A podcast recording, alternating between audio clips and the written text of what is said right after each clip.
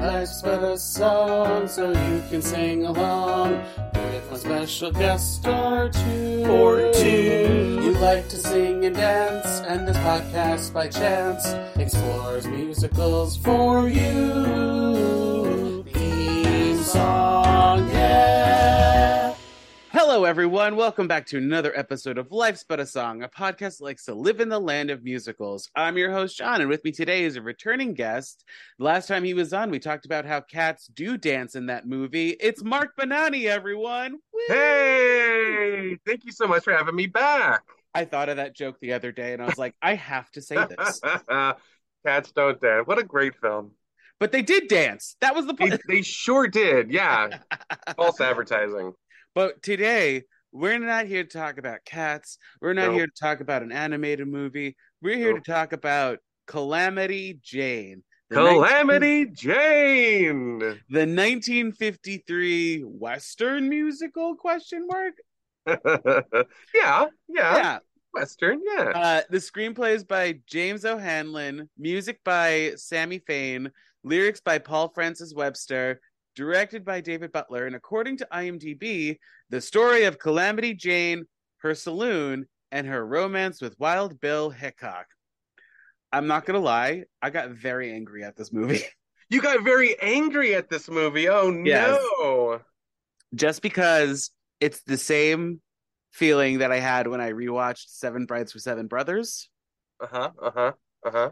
where th- uh like uh, it's all about the the quote unquote woman's place or Mhm. the the gender roles. You got to stop thinking like a man or react feeling like you're feeling like a woman. I'm like, what the fuck are they saying? I know this and Seven Brides. Like I, I grew not grew up, but I mean I I've loved since I was you know a, a young teen, and it's definitely a double feature of misogyny. But like I I just they just have a, a warm place in my a soft spot in my heart for them. But yeah, definitely a double feature of uh, misogyny with those two films. I mean, not gonna lie, um, I liked it when like her and Katie is that her name? Yes. Mhm. Katie Brown. Uh, like when they became what when Katie like stood up and was like, "Listen, I'm not Adelaide Adams. I'm Katie Brown. Don't blame Calamity." And then they started a relationship. Uh, Definitely. I mean, yeah, this is this is definitely uh queer coded. Is that the right term? yeah, we'll Uh, go with it. uh, definitely as as a following in the uh, especially lesbian community. Um, it's and and Secret Love. I'm, we'll get there, but that's considered one of like the first gay anthems. Oh, and see, during a women's touch, which again, so angry about because it's a song about cleaning and how cleaning is women's work. And I got very mad about that. But I was like, they're basically making a love shack. yeah, they they so are, and you. I mean, watching it again, I watched it last night. Just you know, I've seen it many many times, but watched it last night in preparation for today, and it's really. I mean, you see how uh, enamored Calamity is with Katie or Adelaide. You know, in in the beginning, and just how dumbstruck she is with uh, her beauty. I mean, it's it's quite clear. I mean, and she even compliments her by calling her very pretty or Mhm. very purty or whatever. She's God, Doris Day with that voice, with that accent. It's so good. She had to lower her voice. She was speaking, I guess, naturally at first, and then watched the dailies back and was like, "This looks absurd with my voice coming out of this woman." So she lowered her register. Um, but my favorite thing she says is, "Uh, sarsaparilla." She gets real deep and Danny. Oh, Danny. oh, da- sarsaparilla, Chicago. I was like, who actually talks like this? oh, Danny. Oh, Yeah. well, also to go back to a woman's touch, though. So throughout the movie, um, Doris Day as Calamity Jane wears like m- male clothes, which is apparently what the historical figure did. She, Mhm. the real Calamity Jane, which I was just reading about her, so fascinating. Um, they would wear men's clothes just because it's easier and like all the skirts and everything. So during a woman's touch though, I feel like the clothes got tighter, like more Mhm. form fitting. And then she obviously I wrote it down uh, early in the movie, like when they first uh, like the first saloon scene where they're like, I was like, I hope they don't she's all that her, and then they did. And I Yep. was like, fuck. God damn it. Yep, yep. She gets she gets less butch as the mo- as the film goes on, and but then Yeah. Katie has to get has to butch it up a little bit and grabs a gun at the end, and that's sort of you know uh, another point to the lesbian, the sapphic undertones of the film. so then is uh Wild Bill just like their beard? At Yeah. that moment? Basically, it's just you know the uh, 1953 standards and practices character. Oh, so also all the uh, it says it in the movie, but like for you, the listener who probably haven't seen this movie, um, there is Shame a- on you. Let's there is- watch the movie. the musical numbers were all staged and directed by Jack Donohue, who he's been featured on this podcast before. But like that's basically them saying that he's the choreographer. I feel Yeah, like there's not much. he's not dancing. There's there's not too much choreography. There's a lot of musical staging. Yeah, like there's the the there's a little tap happening in the Windy City. Oh yeah, a little Um, stop shoe. Yeah, um you've got when Adelaide sing sings it or sorry, when Adelaide's character cuz it's that's not the actress singing, you can tell. Uh it's Harry I'm planning to marry like there's a little actual choreo happening. Mhm, like, that's true. The rest of it is just okay, now you're going to walk over here and you're going to pause and you're going to flirt and you're going to walk over here and you're going to pause and you're going to like grab his drink. flip over this bar five times in a row. She flips over that bar so many times. you francis where i don't understand how the person got confused by the name uh you're gonna go over here and the trombone's gonna grab your wig and it's gonna be cool Francis Fryer is my favorite character in the film. The moment before his wig gets snatches off and he's really into it and he's doing all the movements, that is my that cracks me up but like calamity is the only one that realizes that that's a dude because she's got a woman's intuition. You see, but i mean i mean still also thinking about it so she grabs she's she, calamity sets out to get adelaide adams which is like there she's on a trading card or something that yeah, the uh, old tobacco trading cards, and which so are real real things they used to have. i believe it it's like it's like the precursor to pokemon cards at this point Yeah, got to catch them all, all the Western heroes. and so like the photo isn't that detailed so like i could see how one can confuse adelaide with uh katie. Hmm and like you know you just put her in the costume. She's got similar color hair. And for the time period i don't think it would be a photo. I think it would actually be painted or like a, a illustration right? I think there's photo because there's photos of Calamity. they have photos but i feel like oh. If someone was famous enough, they probably would have some kind of. that's fair. But i was like i mean even the photos back then are not Yeah, no, they're they're not certainly not HD. yeah, Yeah, so for sure. uh, so I was just like, why? And like all the men get mad at her, and I'm like, go fuck yourself, men. Uh, Yeah, the only I- the only Western town without a brothel. I was reading about Calamity Jane. She was a a a, a prostitute at some point. She did ever and anything to support her family because her parents died, and she I think she was the uh, oldest, I believe. So she had to provide for her family, and so like she did anything, and then went to Deadwood with Wild Bill Hickok, and the rest is history. But like this movie clearly, if you didn't know the facts about Calamity Jane, you can clearly tell that they are giving great liberties. Oh yeah, this is very, very, very, very loosely based. So apparently, yeah, that Calamity claimed that she married Wild Bill and they had a kid together, but this was only she only claimed this after he had died, and there was by all accounts, he couldn't stand her. So that's it's dubious at best that they even had a relationship. But they're buried next to each other. Uh, Oh. she requested it, and the the people who decided to do it uh, did it as a joke on Wild Bill, burying her next to him since he couldn't stand her. Apparently, But I mean, like that also that is actually seen in the movie where she talks about fighting the Native Americans. Um, and she's when she says that she killed four of them to save Danny. Oh, Danny. Oh, Danny. Oh, Danny. Um, where okay, so Calamity and Wild Bill are clearly historical figures. I didn't do any research, but do you know if Katie and da- and Danny are real people? No, not not that I am aware of. Let's see what Wikipedia says. No, I don't. I don't think so. they don't have anything. Okay, because because it blurs the lines of like what's historical accuracy, what's not. I'm like, there could have been a Danny or a Kate. There. I mean, Could have been a Katie. I actually love Katie's character in this movie. Like Doris Day did a fine job, and um, I I liked that she was a little rougher around the edges and everything, even though she's Doris fucking Day. Uh, there yeah.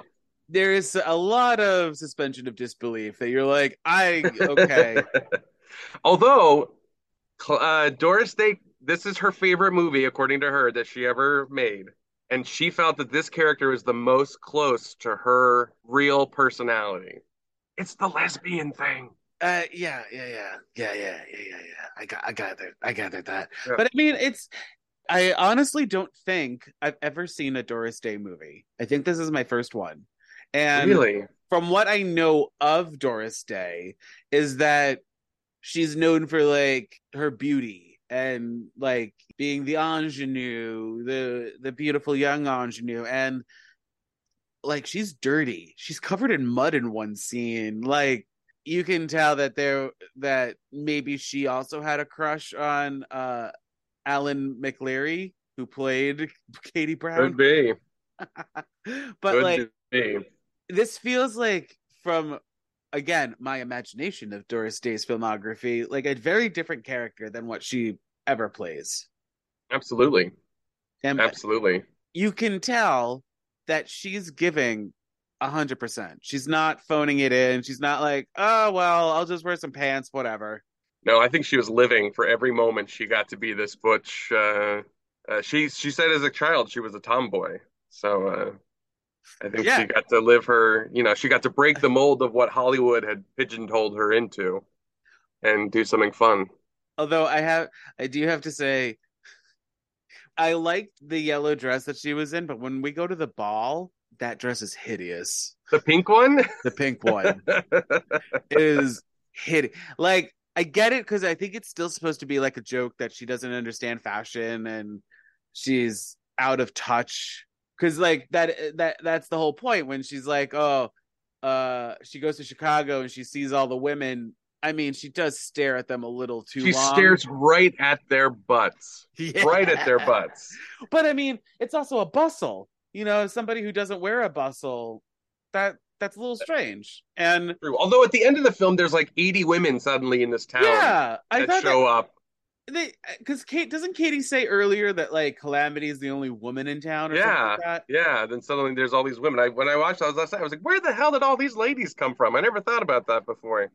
Unless it's like a Harvey Girl situation where it's people who roll into town. Could be. They're just there for the wedding. Um, I also read though that this is MGM's response to Annie Get Your Gun. Yeah, Doris really, really, really wanted the film version of Annie Get Your Gun, but her studio lost the bidding war to uh to uh Warner Brothers, who Sure, No. let's go with that. whoever. Anyway, and so this, yeah, this was their their version of basically, I mean, their version of that story. So Oh, sorry, it was devised by Warner Brothers, uh, and Annie Get Your Gun is an MGM. I got them confused. Gotcha. God, the studio system. I feel like I need to like study them because it's fascinating. it's crazy. It's really is fascinating. Um, but like this movie, Calamity Jane, here's a good segue for you. It won the Academy Award for Best Original Song for Secret Love. Secret love is no secret. Yeah, I mean that was a huge, huge, massive hit uh, It- at the time. it was actually like one of my faves out of this because like when we get to higher than a hawk and that's bill's song i Uh-huh. I, I i just wrote yawn Yeah, that's the fast forward song for sure. Although I love Howard Keel. Howard Keel's one of my favorites. he's i mean he's fine but like there's just something about his voice and the fact that it's a western i'm i'm not like the biggest western person i'll watch them but they're not my go-to's and Mhm. so that song felt like stereotypical like i'm a man on a horse singing my song yeah. And you know, he's Adam in Seven Brides for Seven Brothers. That's the same leading actor. that's yes Yep. yes Showboat, the the the big MGM Showboat, Kiss Me Kate, he's the lead in that. He's like Mr. Golden Age. That's that's why i was also getting seven brides vibes from higher than a hawk Yep, that's the same guy. Yep. I should have known this. I should have just searched the IMDb. I feel like though the only song by a man that I like is "Hive Full of Honey," which is the Fr- Francis song. Which is the, the drag number, yeah. Yeah, well, because what other I mean, that's the only solo he has. I mean, he's they Right. have they have the, the Black Hills of Dakota, which is racist but lovely. Um which I didn't. Obviously, first time watching this, I'm not. I don't have the experience you do with like it uh, from my childhood and everything. But that song sounds like it was a song before this movie. You know, like it Hmm. was like a state anthem or something. But no, it was written for the film, Written which for the film. shocked me. I, I don't know how else to describe it besides it being like a a, a patriotic uh, song. yeah, I mean it's about the land. It's about the, the Black Hills of of Dakota. Um Yeah. I mean Oklahoma, the state the state anthem of Oklahoma is now the song Oklahoma from the musical, so it's happened before. They adopted songs, so but I I mean it felt like you know how they're like drinking songs or or um uh, like all those other patriotic songs that nobody really knows about because all we know is the Star Spangled Banner at this point. yep, yep. It felt like it felt like that because this is 53 this is closer obvious this is like 40 years after she uh 50 years after she died Calamity Jane Mm-hmm, mm-hmm. Exactly So- 50 years actually. so it's like closer to her life than how we are now and we're what 120 years after she died Yeah, oh that's weird oh that's so weird to say that yeah, that is wild. oh wait this is coming out right around her death her anniversary of her death huzzah Well, happy death day, Calam. happy life death Calam. or as i Oh. should say martha jane Canary That's right. Oh, Danny. Oh, Danny. Um, did you know that there's a stage version of this? I do know. Yeah, it happened in London, I believe. Well, so it happened basically everywhere but Broadway. I was reading Ah. about the on the Wikipedia page. It seems like it does well in like repertory or regional community theaters, but like they thought about mounting it on Broadway in 2005 and then it never happened.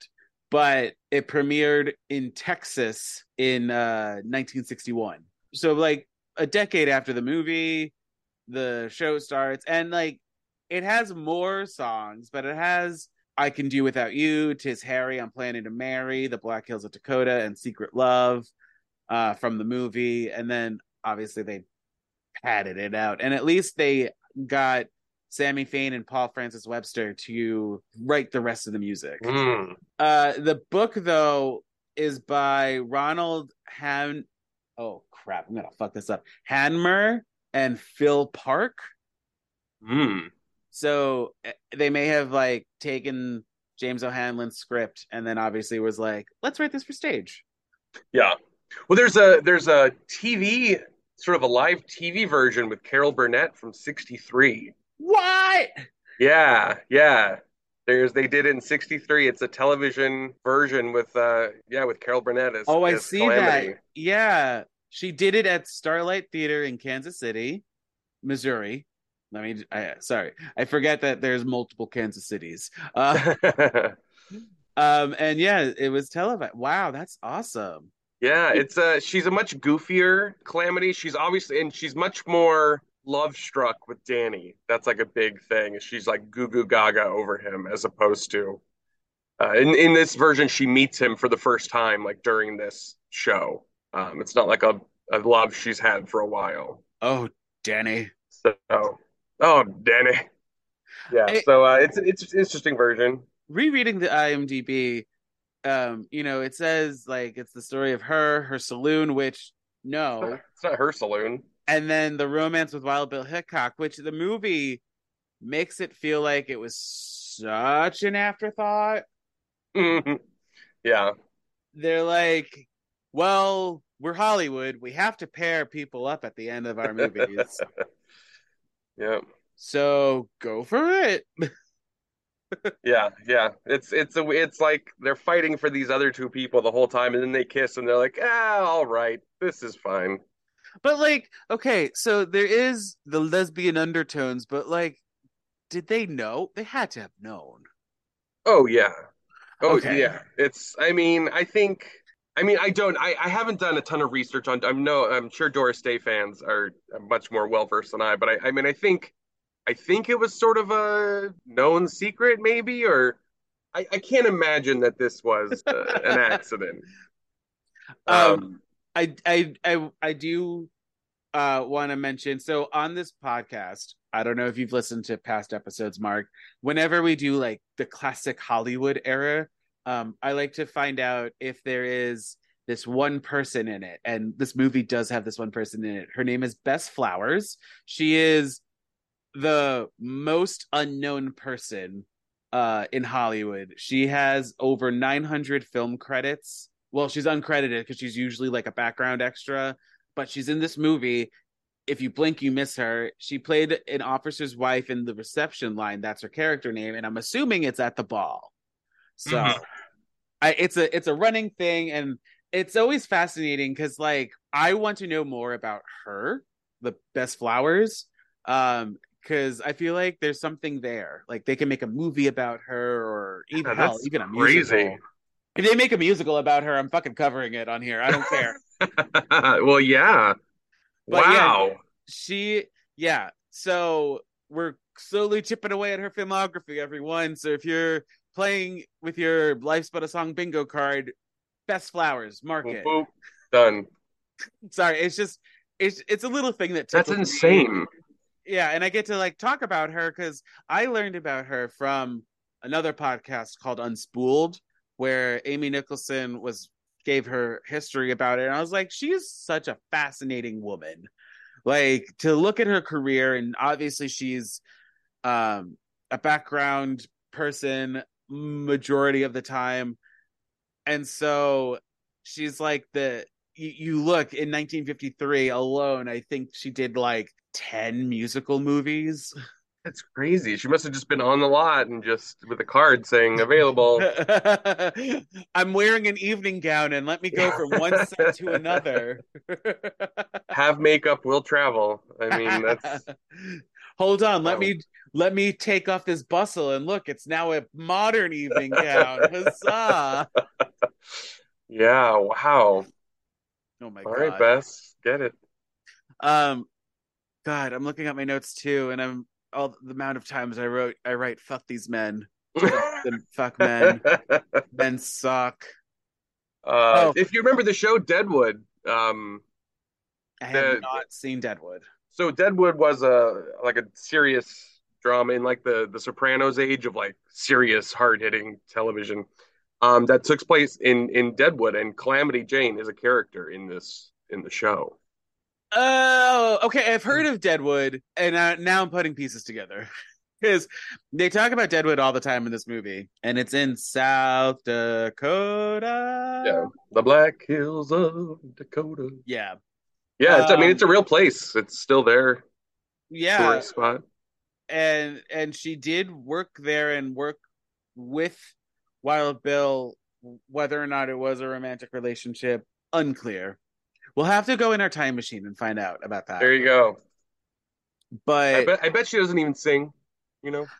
well, I mean, she was like I said, she was a prostitute, so maybe she did work at the saloon. Maybe. which I'm kind of also happy because it was. I knew that they were gonna do a "She's All That" moment makeover, but I was also thinking or expecting it to be like something was was gonna go awry with Adelaide Adams because they talk about how much of a fuck up Calamity Jane is, and then uh I was like, she better not fucking put on that dress and perform for them because that'll just be too easy. mm-hmm. Mm-hmm. I'm sorry to shit on this movie. I know this is That's It all right.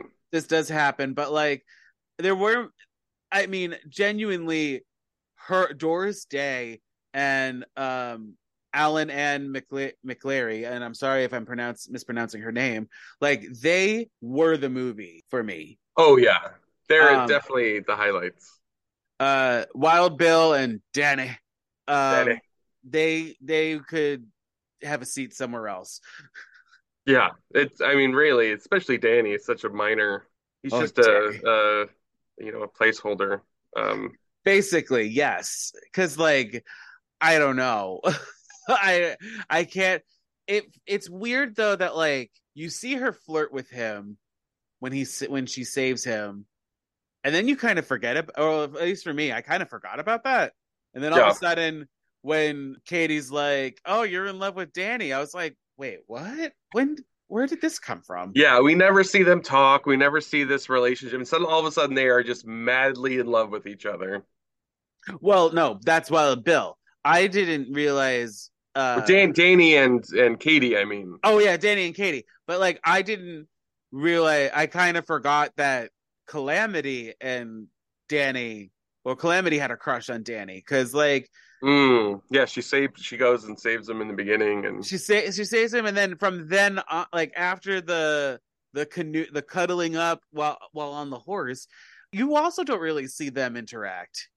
They have a no, they have a little chat before she goes to Chicago to get Adelaide, but like, and that's kind of why I I did like Doris Day's per- performance as Calamity because like she wasn't goo goo eyed over men. It's just that this is classic Hollywood, so they have to have that uh, the romance or end with a double wedding. Eye roll. yup, yeah, double wedding cake. Uh, what baker in Deadwood is making that cake? That's what I want to know. The Not a the, single one. There's the person no at the saloon, It's it's Francis Fryer. He made the cake But, of as course. the, the sole gay man in town. Hey, hey, hey. Yes. Which Francis Fryer is also a made up person, right? Like that can't be. Fuck. No, I'm no, bad. I'm sure. I'm sure that that's made up. Although, I feel like that name is there was somebody. Uh, nope. It's just made up for Calamity Jane. Who am I thinking of then?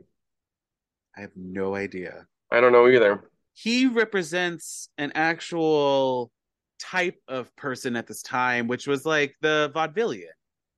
Yeah, and that's what this actor was. I looked into him because I enjoyed him so much, and he had like a comedy act with his brother. Dick Wesson. Yeah, He also seems like he's the bit actor. You know, he shows up in everything. oh yeah, he's you know all these actors they're all in like this episode of The Love Boat and this episode of you know whatever. They're all in Love Boat. That was like the the '70s uh, Law and Order, where every right. every theater actor was on Love Boat. And well, sorry, he um wasn't in that many movies from what I can see. He was in a few of them. Um Calamity Jane was one of his last movies that he was in. But like I actually liked that he was willing to just perform even with the whole Francis Francis the Francis mix up. He was Mhm. like, "Fuck it." I, you know, I, I mean, obviously he didn't want to or he was a little timid, but like he's just, you know, the show must go on.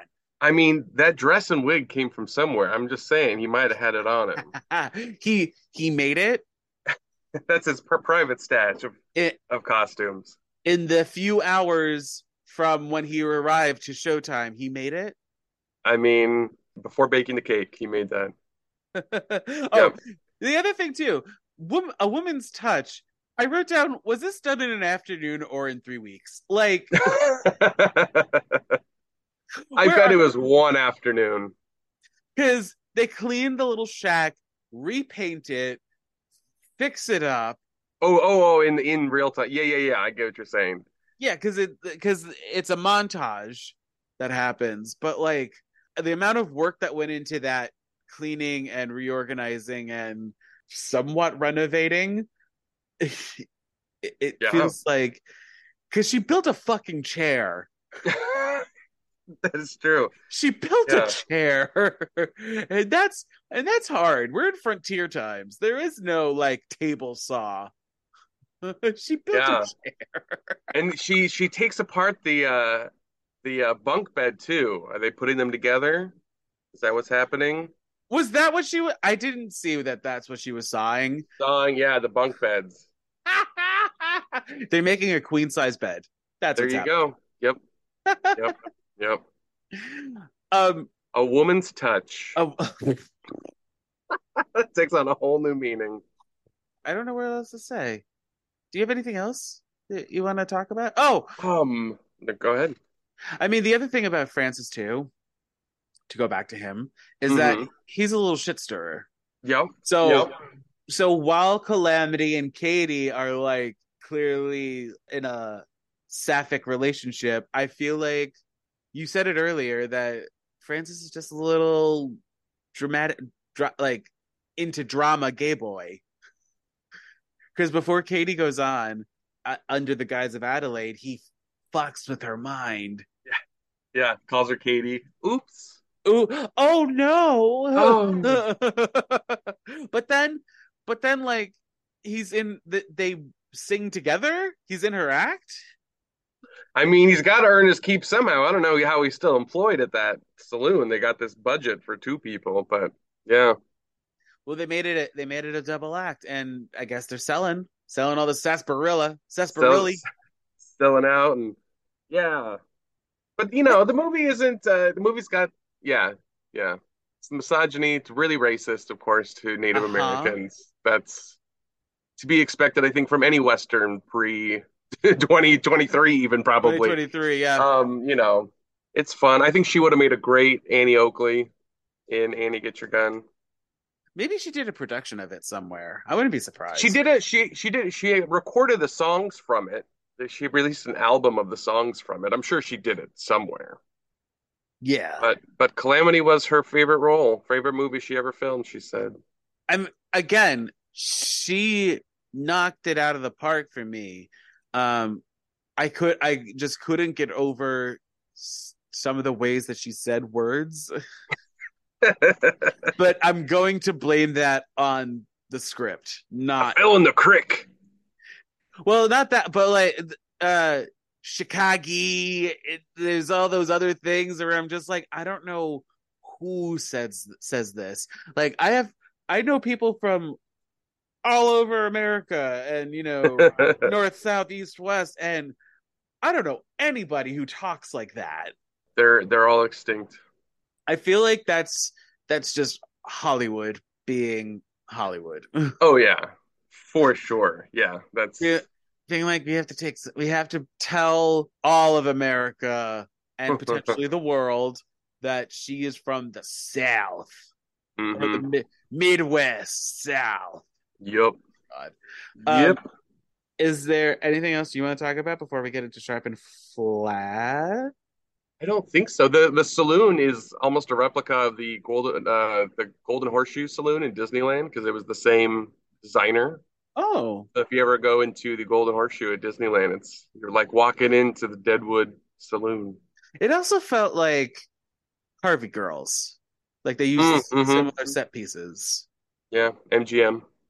I mean, I wouldn't be surprised. because it's like fuck, we have all we're gonna do all these westerns. We need a saloon in every single one of them. Let's just I don't know repaint it. Hey, if it ain't broke. You're right. If it ain't broke, don't fix it. Okay, let's get into sharp and flat, shall we? All right. Sharp, flat. So in this section, we're going to highlight some moments, whether or not we talked about it. If we liked it, it's sharp, and if we didn't like it or thought it could change, it's flat. I had some difficulties finding sharps. I'm not going to lie, because again, I watched this and I was just so angry. and like, Okay, the opening whip crack away. That was fun. yeah, I mean, like, okay, so let me let me go with my flats, and this is why. And we Yeah, okay. talked about it already, but I'm flatting the racism, especially Bill's costume when he uh loses the bet. I was just like, oh no, we went there. Yeah, no, the race is that's like that's less than flat. That's like concave. Yeah. That or, or more than flat, more than a flat, like an uber flat. it's Um, divot. the men and the misogyny, like I felt like But I mean, that is the time. I mean, I'm sure men were worse than that Yes. at the. So you know, it's Yes, but like I kind of would like to see this written by a woman ooh, Greta Gerwig's Calamity Jane. because it was written by a man. Because there's also a lot of men. I felt like there was some sort of respect that they had for her, but also because she's a woman, they view her as quote less than. There's that um that first saloon scene, I think. I think is what I'm trying to reference here, where she makes a promise about getting Adelaide Adams. And Mhm. there's a there's a moment where like they're all all the men are like, sure, you can. But like they're also like, great, bring her. Like they expect her to actually do it because they feel like she'll do she does things. She's like the gopher, you know, um, the one that has the courage to go save Danny. But like True. I mean, also Calamity, the real life Calamity was apparently a massive, tall tale teller, yes. a frequent. So, like, which again uh, gives credence to the Hickok story maybe not being so true.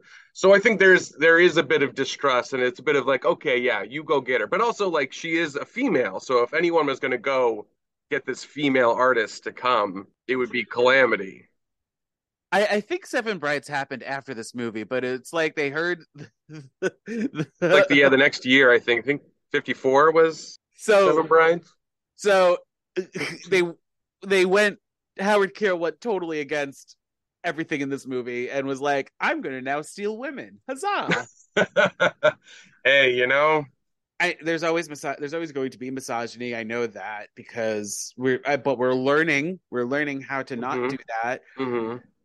But it was just so much, and especially like uh when Danny and Bill both ask Katie to the ball, and Katie's like, um, Calamity, what about her? You know, let's let's all go as friends and everything. I'm just like, and then they do the coin toss. I was like, of course, men would do this. Straight guys would do this. No offense, Oh, but yeah. like, I mean, they, yeah. Absolutely. Still today, I'm sure they would do that. it was just so gross and the way that like they talked to her and then a woman's touch like i also flattered a woman's touch because that song lo- i lost my mind i was ready to like flip tables it it got it got me so angry At least it wasn't a complete, at least it wasn't a fashion makeover song. It was a house makeover song. right There was then- still some manual labor in there, but not like just picking flowers. True, but like they're and like they're doing a deep clean of everything, so it's not like oh we're just gonna get rid of the cobwebs and call it good women's touch, huh? But like it's also giving the message that cleaning is women's work, I mean, yes, which, you know, until which uh, that- I- recently I- is, was, again I understand that that was, Was the norm, yeah. thing, yeah. but yeah, no, it's still, you know, no. I mean, that's how we can look at all these films. Uh, I mean, I look at things that were came out in like 2008 and I'm like, wow, I can't Oh, believe yeah. how much like the things people say and mean in TV shows and stuff. It's like how was that allowed? It's it's it's like you think about what now in 10 years are we gonna look back and be like, wow, we said that stuff? It's Mhm. it's wild to to think about. But it's I mean it's all great it's all good. It's how society evolves and, and You should learn. watch like 90s Nickelodeon and be like, what the fuck were we watching? Um, oh, I mean, yeah, it's yeah. yeah. And then my last flat is Calamity's gown for the ball. I really hated it. I have no opinion on her dress. I feel like there's just too much tulle. There's just too much. I feel like it wanted to be as as feminine as possible. So like pink, fluffy cotton candy dress. I didn't On- mind the. I didn't mind the color. I just wish it was something similar to Katie's because Katie Mm. had a night. It was a little simple. There was a little glitz, a little that, little this, a little that. But like, I I guess you're right. They were going for like a hyper feminine look to be like, this is totally different, and look at all the men ogling her. But you know, after that's you know, then she goes back. She she doesn't stay in this hyper feminine world after she's changed. It doesn't like Right. permanently change her, which I think is nice. She goes back to, but like she goes to form fitting clothes at the end. Like the Yeah. her, her pants are a little tighter. Um, she's wearing a a a, top that's like tucked in so you can see everything. Yep. Instead of Yep. wearing a baggy stuff. So I'm like, okay, you're mixing the masc and the femme here. Good. yeah, Good. yeah. She's Uh, you know, it's it's it. Do you watch Drag Race?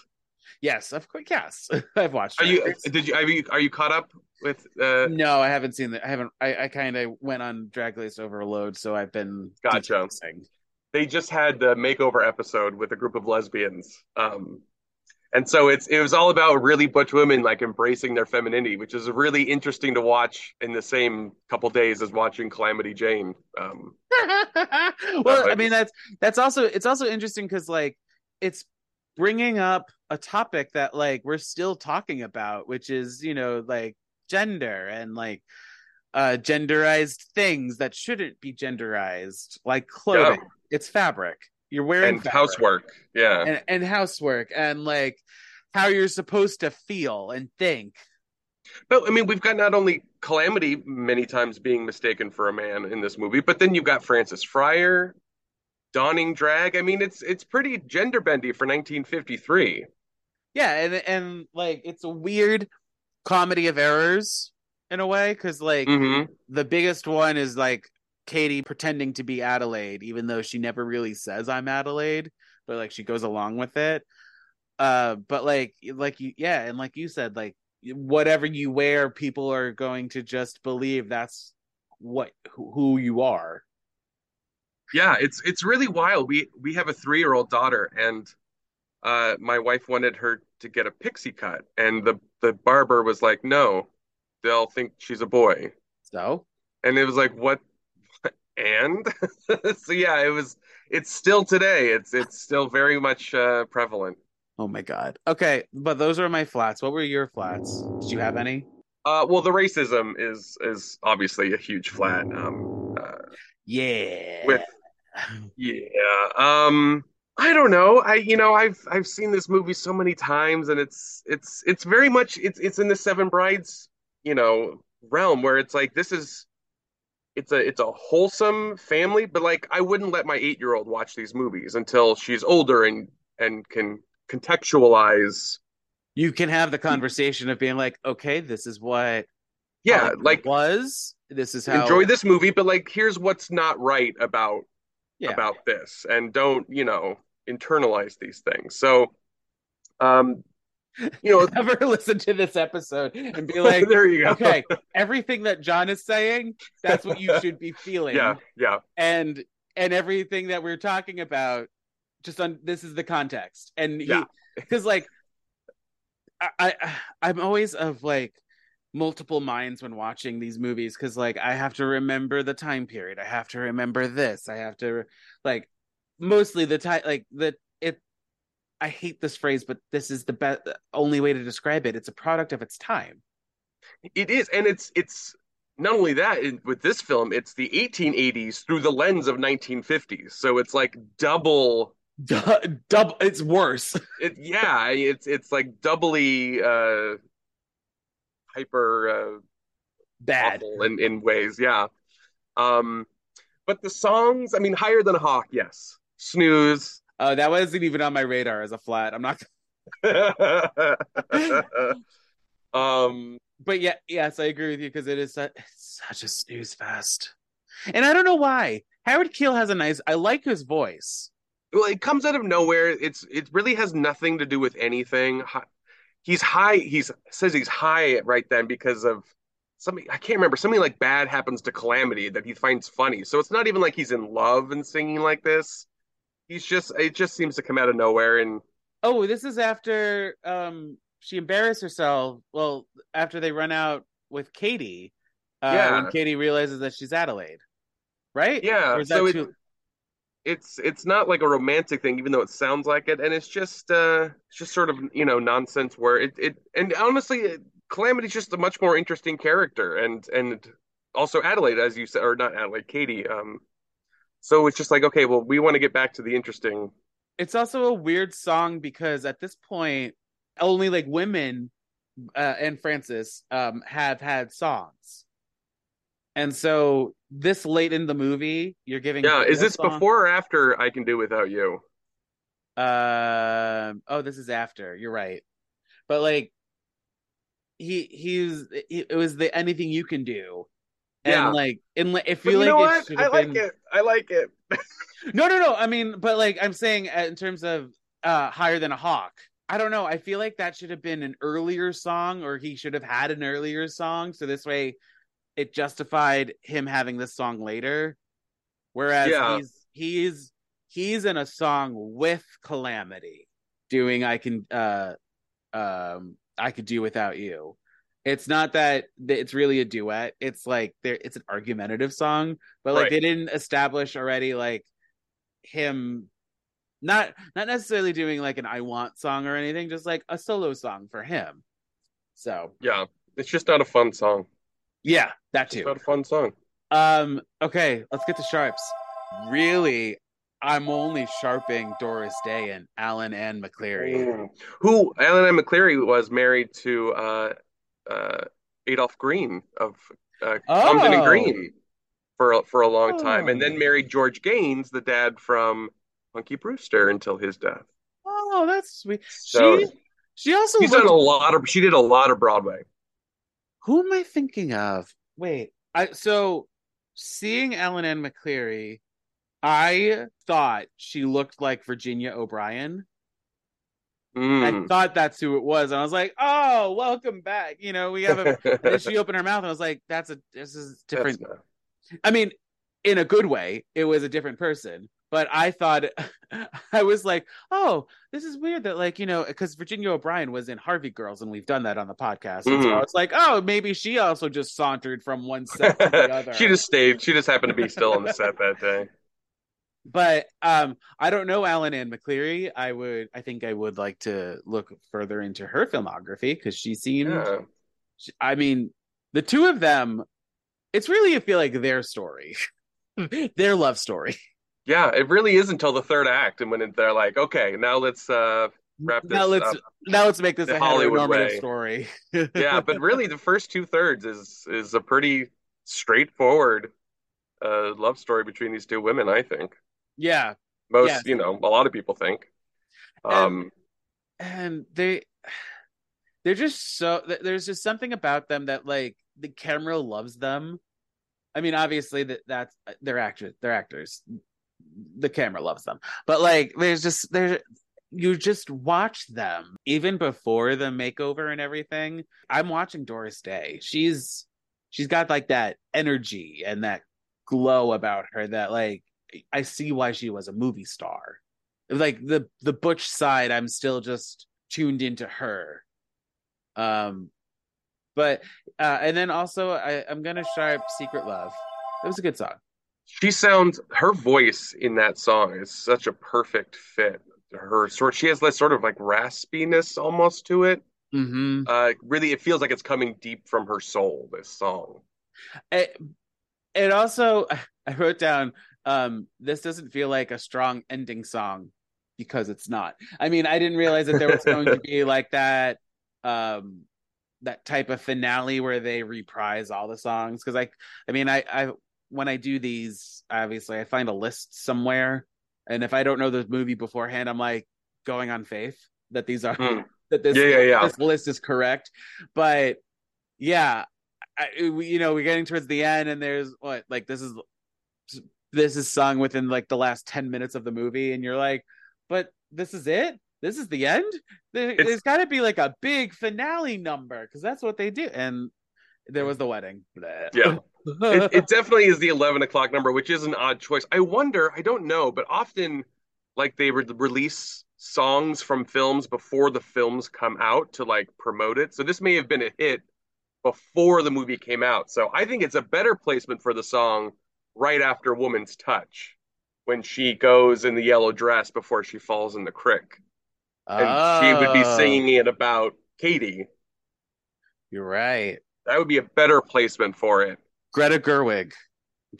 Hey. When you're doing your Calamity Jane, Wait, you're gonna make it a musical, Yep. one, and two, get the rights to these songs, and you're just gonna rework it and make it a total sapphic love You story. do it. Jenn Colella as Calam. Oh, I wonder if she's too old now, but uh, and Maud Apatow as Katie. there you go. Sold. Take my money. um, uh, what about you? What are your sharps? My sharps. Uh, Hive Full of Honey makes me absolutely cackle. His expressions when he's hurting the men is just fun. Uh, I've always loved Hive Full of Honey. Um, It's also so dumb where you're like, we know, audience, and we're with Calamity, and she knows, but like the men in the audience are just willing to accept that this is a woman that they're seeing, and you're just like, oh, oh, baby, yeah, You're it's, you're gonna have to have a conversation with yourself afterwards. oh God. Um, I like you know I like how the confrontation with uh Doris with um Calam and Katie when at the ball actually feels like threatening and a little violent to me when she shoots the punch out of her hand and like it spray it just feels very and it's I don't know there's real looks like- danger there yeah it looks like blood on her, which is It's- which was. I mean, obviously they did it because you could see it. They didn't want to make it water. right right right um but Oh. it feels very like oh shit like um Right, Like, like like fun. oh shit, Calam is a little dangerous yeah and a sharpshooter. Yeah. yeah. You know, other than that, it's it's just all it's fun. But those, are my big. That's my big sharp, I guess. I'm sorry again. I don't mean to shit on your That's okay. That's all right. actually happens, but like we've got a strong female lead. Yes, she does the makeover, but she's still the same person. Surprisingly, for a 1950s movie, and like, yeah, she falls in love with the end, but like that again, that's Hollywood, classic Hollywood, golden age. Yeah. Um. So all in all, I think I would give this like a C if I had to grade it. All right, that's not bad. That's not bad. Watching the Carol Burnett version, it's interesting because it came out 10 years after, but it's somehow more racist 10 years later. There's more, uh, you know, Native American jokes.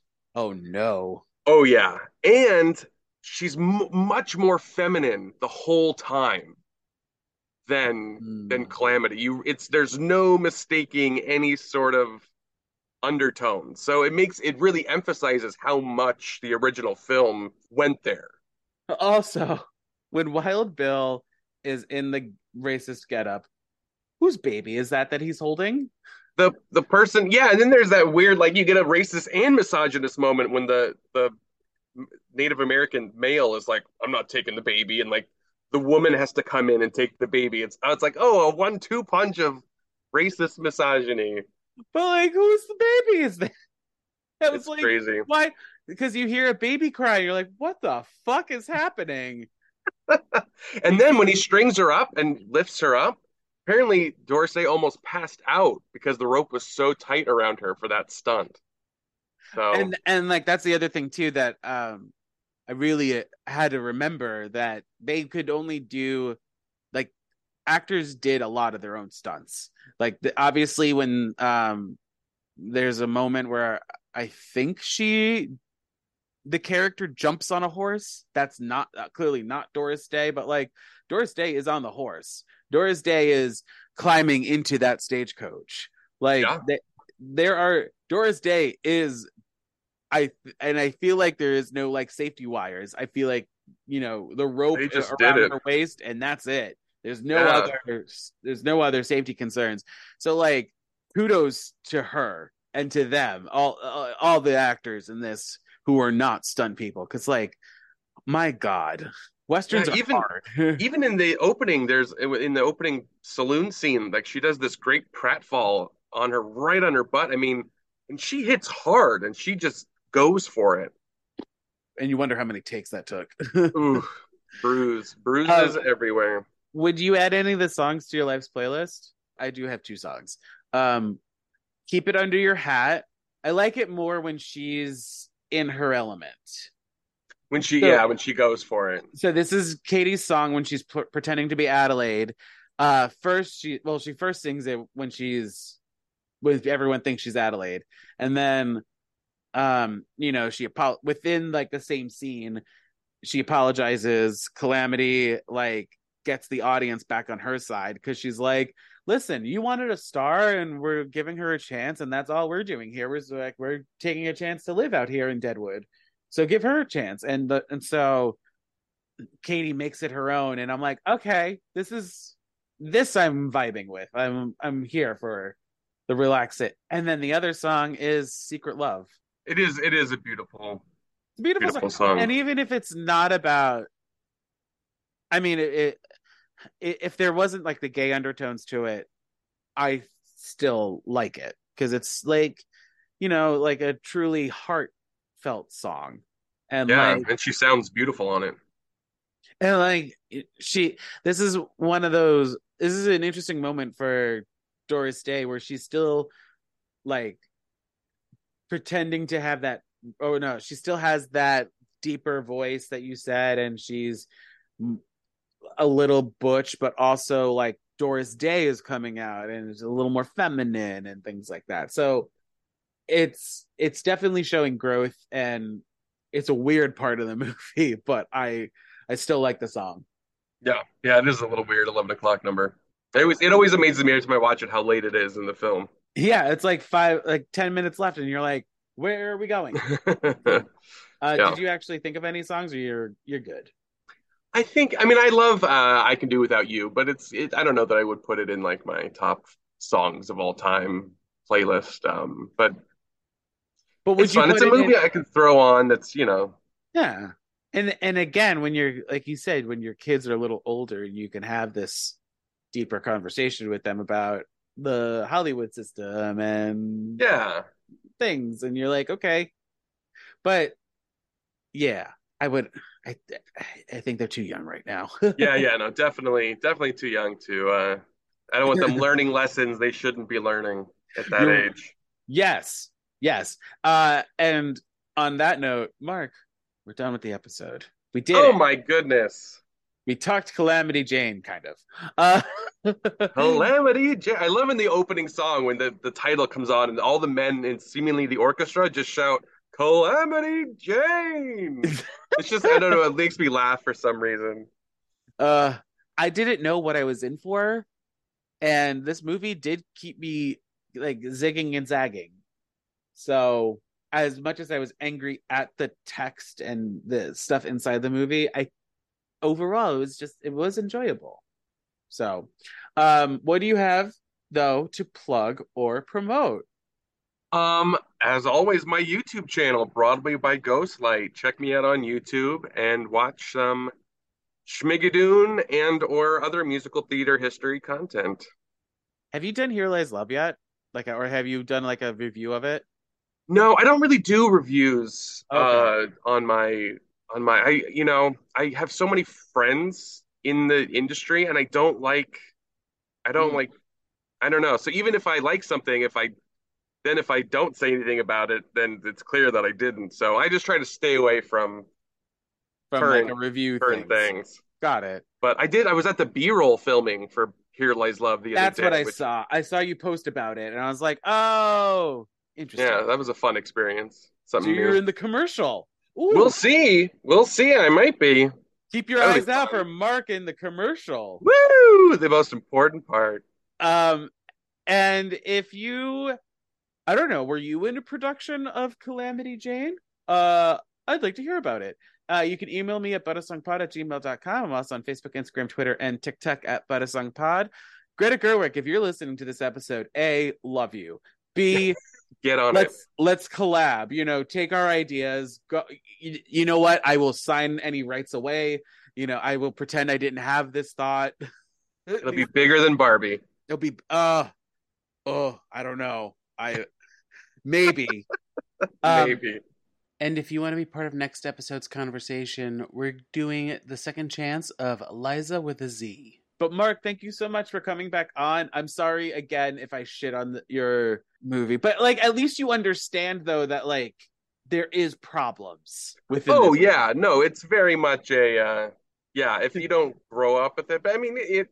Yeah, it's it's a it's a very specific genre of watch this with an asterisk, know. yes yeah yeah yeah yeah yeah, yeah. like like Seven Brides, you know. Although that has choreography that cannot be missed. This does not have choreography that cannot be missed. i mean you see a you see a movie that came out in 1950 you're just like i'm going to hate something about this and I, and I Yeah. have a feeling it's mostly misogyny, and then the next step is racism. Like, Yep. yep, yep. And sometimes you get a magical combination of the two, starring Doris Day, the whitest white lady of all time. oh my god! At least she wasn't pretending to be a Native American or something like that, because then I'd be like, "What the f- did you do?"